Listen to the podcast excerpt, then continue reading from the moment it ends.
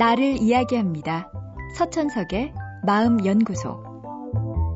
밤에 야식을 먹는 습관을 고치기 어렵다고 호소하는 분을 종종 만납니다.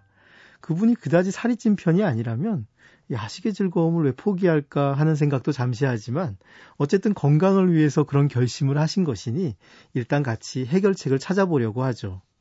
그분들에게 야식이 안 좋은지 알면서도 왜 야식을 끊지 못하냐고 물어보면 열이면 아홉은 의지가 약해서라고 말합니다.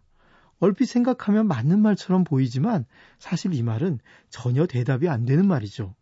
왜냐하면 대개의 인간은 의지가 약하기 때문에 의지가 약하다는 말은 하나만 한 소리일 뿐이니까요. 따라서 우리에게 진짜 필요한 건 의지가 약한 우리가 어떻게 올바른 행동을 해낼 수 있을까 하는 점입니다. 저는 그분들에게 무엇보다 야식을 왜 먹는지를 찾아보길 권합니다. 원인은 여러 가지가 있을 수 있습니다. 우선 배가 고파서 식욕이 당길 수 있죠. 밤에 일을 많이 하는 사람이라면 기분 전환을 위해서 야식을 먹기도 합니다.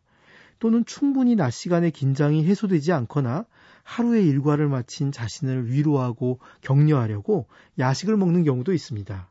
흔치는 않지만 식구들끼리 이야기를 나누고 싶어서 야식을 먹기도 하고 곁들여 마시는 술이 야식의 진짜 원인인 분들도 있습니다. 중요한 건 이처럼 습관이 발생한 이유를 찾아내는 겁니다. 모든 습관의 시작과 유지에는 이유가 있기 때문에 하나씩 그 이유를 해소해 줄 다른 방법을 도입해서 실험해 보면 습관의 원인을 찾을 수 있습니다. 예를 들어 배만 채우고 칼로리는 거의 없는 음식을 먹었을 때 더 이상 야식이 당기지 않는다면 허기가 야식의 원인입니다. 가벼운 산책이나 친구와의 전화 통화를 한 다음엔 야식이 필요 없다면 기분 전환이 야식의 원인이겠죠. 이유를 알아낸다면 그 다음은 쉽습니다. 원인을 아예 없애거나 원인을 채워줄 더 나은 대안을 택하면 됩니다. 밤에 쉽게 허기를 느끼는 게 문제라면 잠을 좀 일찍 자거나 저녁 식사 때 소화가 천천히 되는 음식을 먹습니다. 수고한 자신을 격려하고 싶은 분이라면 음식이 아닌 방식으로 자신에게 좋은 선물이 될 다른 일들을 만들어주면 됩니다. 똑같아 보이는 습관도 그 속에 숨어 있는 이유는 사람마다 다릅니다. 그리고 그 이유를 찾아내는 유일한 방법은 스스로 해보는 실험입니다. 막연한 의지의 강조가 아니라 습관의 출생 비밀을 알아내려는 것. 이것이 우선입니다.